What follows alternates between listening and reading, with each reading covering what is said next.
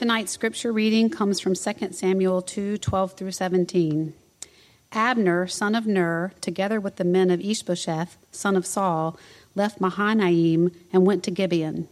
Joab, son of Zeruiah, and David's men went out and met them at the pool of Gibeon. One group sat down on one side of the pool, and one group on the other side. Then Abner said to Joab, Let's have some of the young men get up and fight hand to hand in front of us. All right, let them do it, Joab said. So they stood up and were counted off twelve men for Benjamin and Ishbosheth, son of Saul, and twelve for David.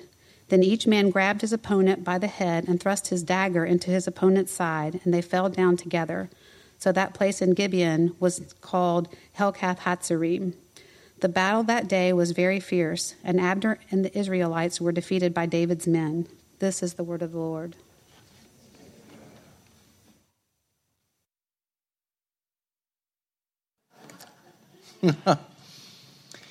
There, there is an old saying that says, Don't ask how the sausage is made. Um, and what it means is sometimes uh, you like the outcome, but you really don't want to know how you got there. Um, the Bible, however, talks a lot about how the sausage is made. And uh, the text that we're looking at tonight is one of those parts of Scripture. The life of David is, has a lot of sausage making in it. Um, David, of course, is the terminus of all sorts of prophecies. Uh, he's clearly uh, the anticipated servant of God's will that unifies Israel and ushers in the next phase of the kingdom of God. He's part of a trajectory that runs from Adam through Noah, Abraham, Jacob, Moses, Joshua, Samuel. He is the David that points to the new David, Jesus Christ. He is the center of God's plan of sending uh, the nation of Israel into the world to model a new way of being human and to lead the nations to, to worship Yahweh and all these wonderful things. 2 Samuel 7, the prophet Nathan will declare that the line of David will never fail and that a descendant of David will reign forever. So when you study the life of David, you study God's will being worked out in the world to save the nations man, is it a mess. The book of 2 Samuel begins after the death of Saul, when David had returned from striking down the Amalekites, David remained two days in Ziklag. Saul dies, a failed king, by his own hand, surrounded by his enemies, abandoned by Yahweh. This sets the stage for the rise of David to power. Now, how did David get to Ziklag? David, pursued by Saul, had reached a point of desperation. He goes over to the other side, to the enemy king, and proposes himself as a bodyguard. The enemy king suggests that he take up headquarters in Ziklag. And this is a very curious defection to the enemy. Uh, this would have been like Winston Churchill at the height of World War II becoming an advisor to a Nazi general and taking up residence in Berlin. But that's what David did. Now, a young man brings David the news of King Saul's death. David says, Well, how do you find out that he died? Chapter 1, the messenger says, Well, the king said to me, Stand beside me and kill me, for anguish has seized me, and yet my life still lingers. So I stood beside him and I killed him. And I took the crown that was on his head and the armlet that was on his arm, and I brought them to my Lord. Now, the messenger certainly thinks he's going to be rewarded, that the new king will rejoice. David instead becomes furious and says, How is it that you were not that you were not to put your hand to destroy the Lord's anointed? Then David called one of the young men and said, Go, execute him. And one of the commentators explains his curious behavior like this David still respects Yahweh's anointed one. David seems to feel that Saul's very wickedness is somehow part of Yahweh's providential design. God accomplishes what he wants through the moral depravity of Saul. It appears as though God, who is sovereign over both history and nature, can work into providential design even the sinful behavior of bad people. Saul would be king until God saw fit to remove him, and it was not David's place to question or meddle. we're still left with many questions. I mean, after all, wasn't the young messenger uh, obeying the king of Israel when the king of Israel said, Kill me? We're wondering why David did not have more mercy. But by the end of this chapter, David has taken a significant step towards solidifying power through the knife of a confused young executed soldier. Well, after he kills the young man, David leads his followers through a public lament for Saul and Jonathan. And then in chapter 2, he uh, inquires of the Lord, What is next? After this, David inquired, Shall I go up into any of the cities of Judah? And the Lord said, Go up. And David said, To which shall I go up? And he said, To Hebron. So David went up there, and his two wives also, Ahinoam of Jezreel, Abigail, the widow of Nabal. David brought up his men who were with him, everyone with his household, and they lived in the towns of Hebron and the men of Judah came, and there they anointed David king over the house of Judah. So the elders of Judah, that's the southern kingdom, have now proclaimed publicly what Samuel had proclaimed so many years earlier privately. David now is king of the southern kingdom. Judah was David's distant relative Abraham had promised to Judah that one day the scepter would come through his line. So all of this is the fulfillment of prophecy. Now, the northern tribes are still pro Saul. Abner, Saul's top general, moves quickly, installs Saul's weak son, Ishbosheth, as a puppet king over the northern tribes, and a civil war begins. Abner's army confronts Joab in the story that, that we just read a few moments ago. Joab was David's top general, and they do something that uh, was common in, in, in, this period is you, you select several people to do the fighting for you. And that's exactly what they do, except for they slaughter each other. When that doesn't work, terrible fighting breaks out. The men of Israel uh, hurt seriously, or rather, the men of David hurt the northern kingdom's soldiers and they start to retreat. Joab has a little brother. The little brother's name is Asahel. Asahel decides he's going to get a star. He chases the wily old General Abner to kill him. Abner says, Stop. Asahel keeps pursuing him, but he refused to turn aside. Therefore, Abner struck him in the stomach with the butt of his spear, so that the spear came out his back, and he fell there, and he died where he was. So Joab, seeing his little brother dead, starts to pursue Abner. Finally, Abner says, Shall the sword devour forever? Do you not know the end will be bitter? Joab and Abner make a partial truce. At this point, 20 of David's men are killed, 360 of Abner's men are dead. And chapter 3 begins There was a long war between the house of Saul and the house of David, and David grew stronger and stronger, while the house of Saul became weaker and weaker. Sons are born to David Amnon, Chileab, Absalom, Adonijah, Sephthia, Athirem. And by the way, the key to pronouncing Hebrew names is to pretend you know how.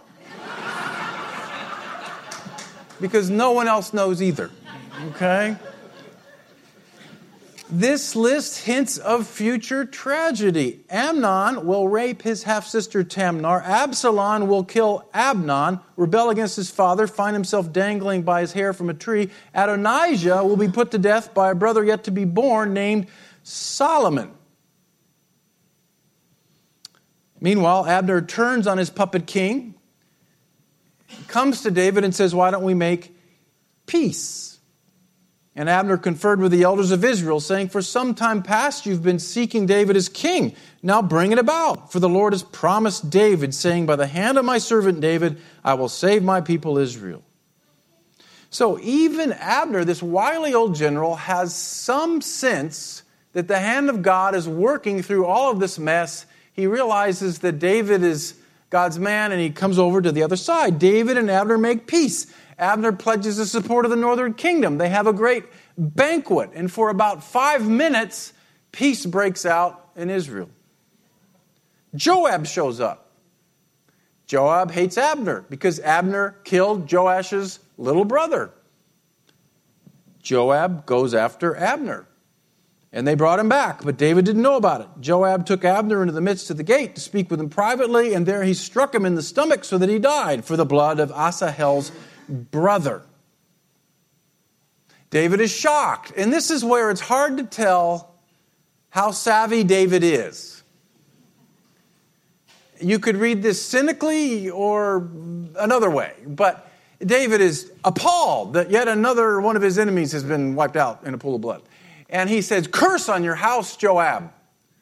He, however, never fires Joab, and one more head has rolled. So, chapter 4 begins.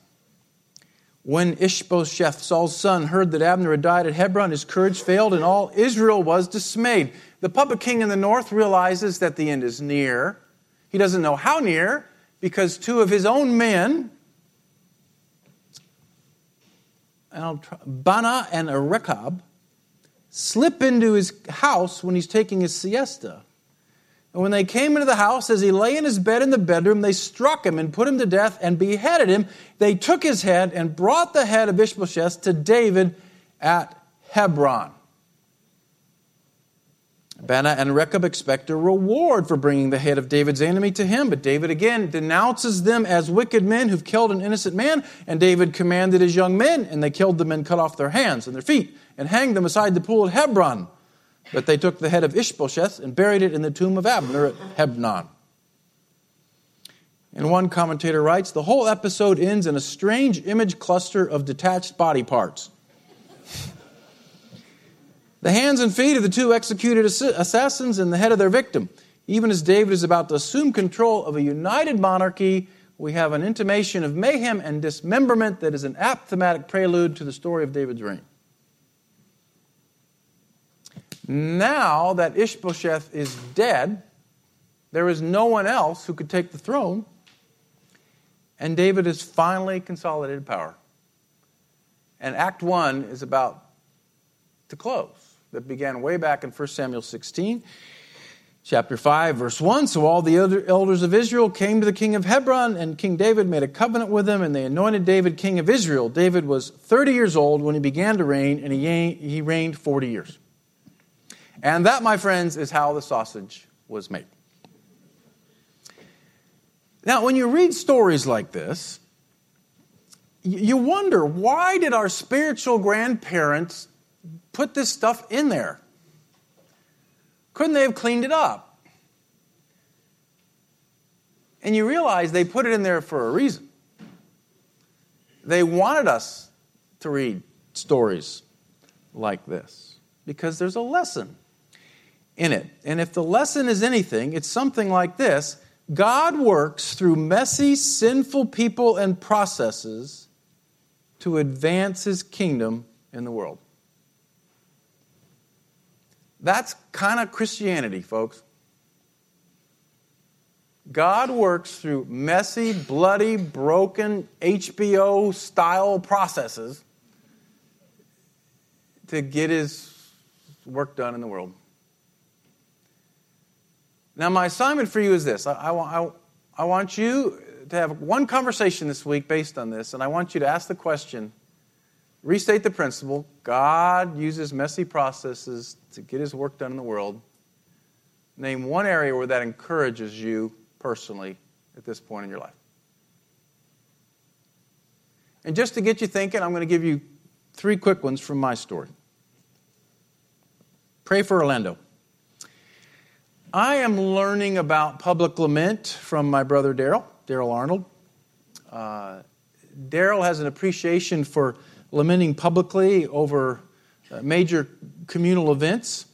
So last year, after Charleston's shootings, he invited many people, including myself, and many of you were there, to a, a public service to remember the victims. And Monday morning this year, he said, You know, I think we should do this for the victims at Orlando. Uh, and so that was off. Th- Thursday evening, uh, we, we, held an event over at OBC. About a dozen pastors were there, people from a number of churches, that was about praying for the, uh, the victims of the Orlando shooting.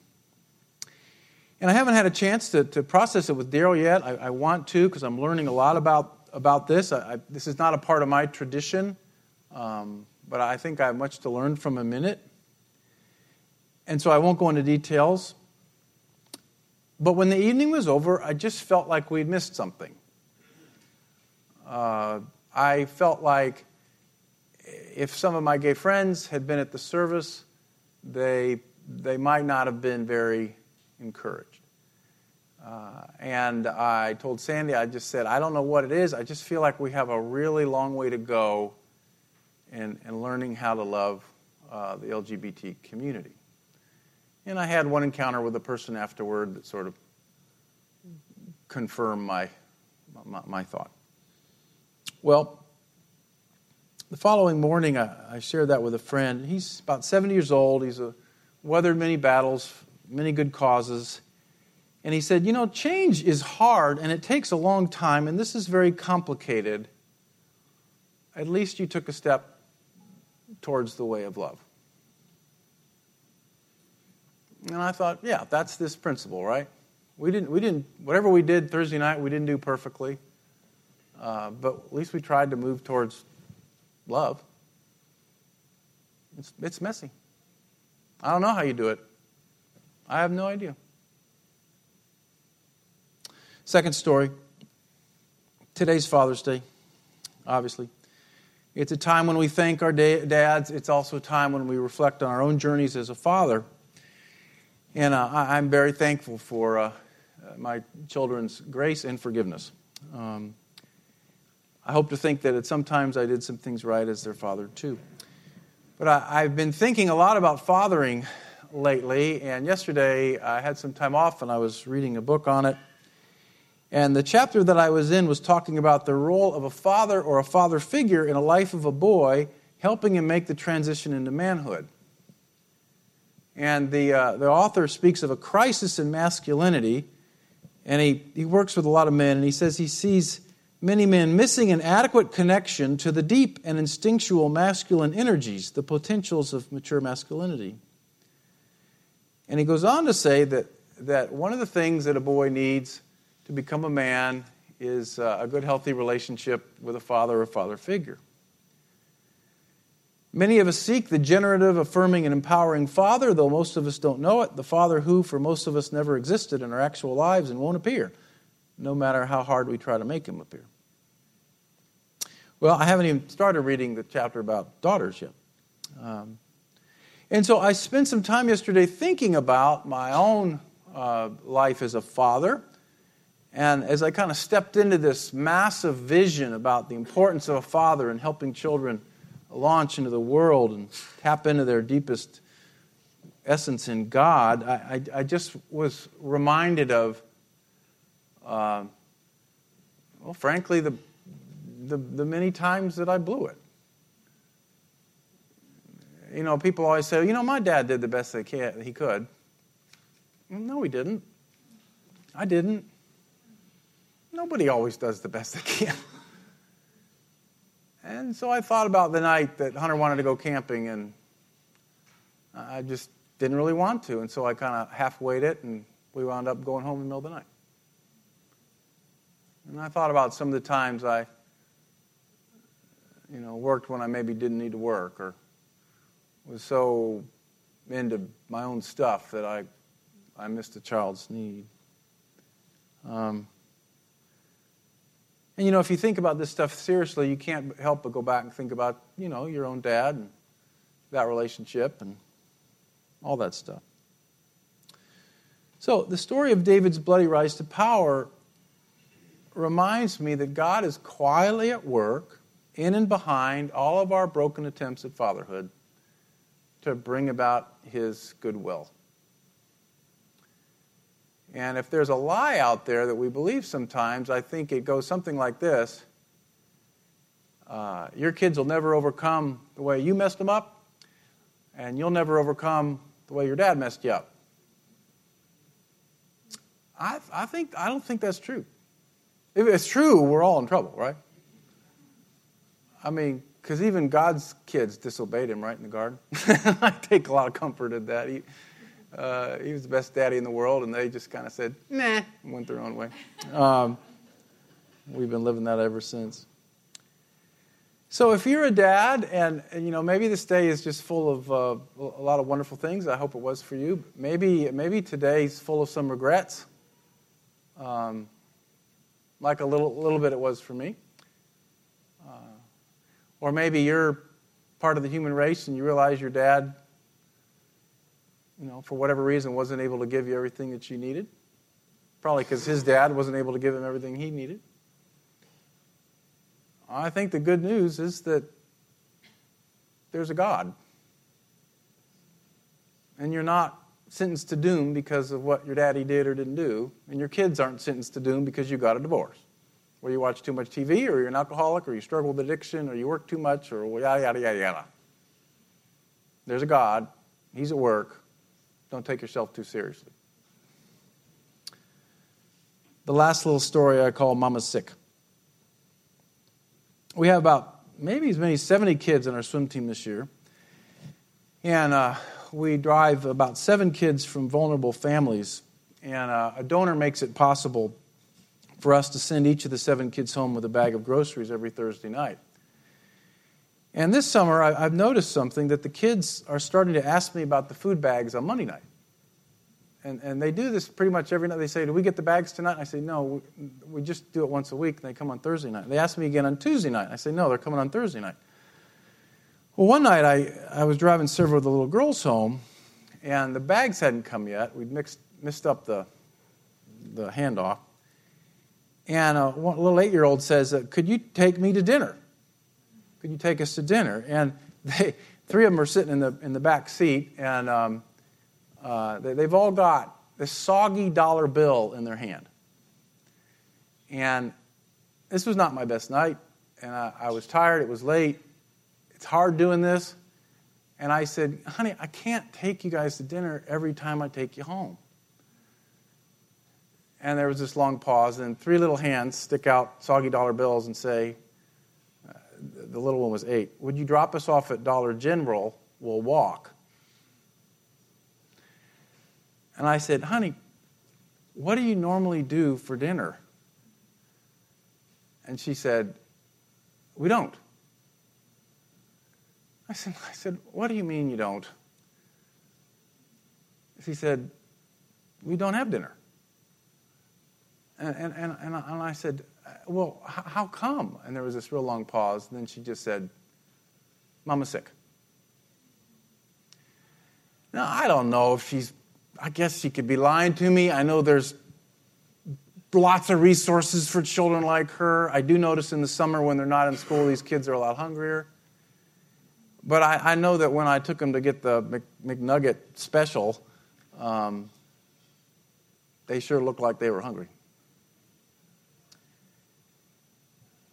And, and I, I drove away thinking, these kids live two miles away from Market Square and they don't get dinner. How does this happen? And as I'm prone to do in the summer, you've probably figured this up by now. I start to, you know, it's all hopeless, you know, Eeyore. I mean, ah, nothing's going to work. I quit. Um, and, and then I remember the people that have moved into their neighborhood.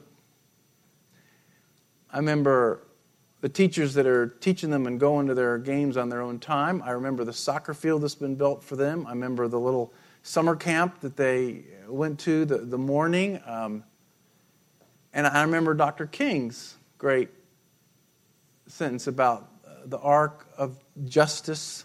uh, I can't remember the rest of it, but uh, uh the idea that it takes forever to get here, but eventually it comes.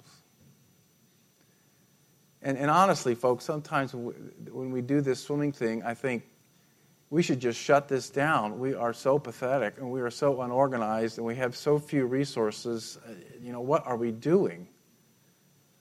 And then the Lord reminds me, I'm doing. You won't see it. You'll be dead. It's all going to, but it's going to keep going. It's going to keep going. I'm in it. Show up.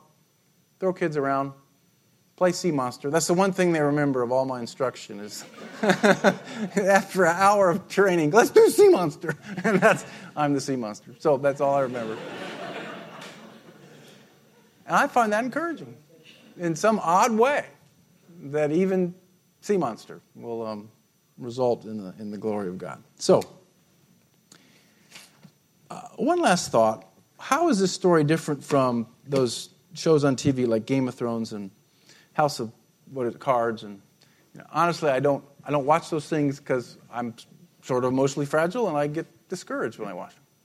What's the difference between the Bible and Game of Thrones?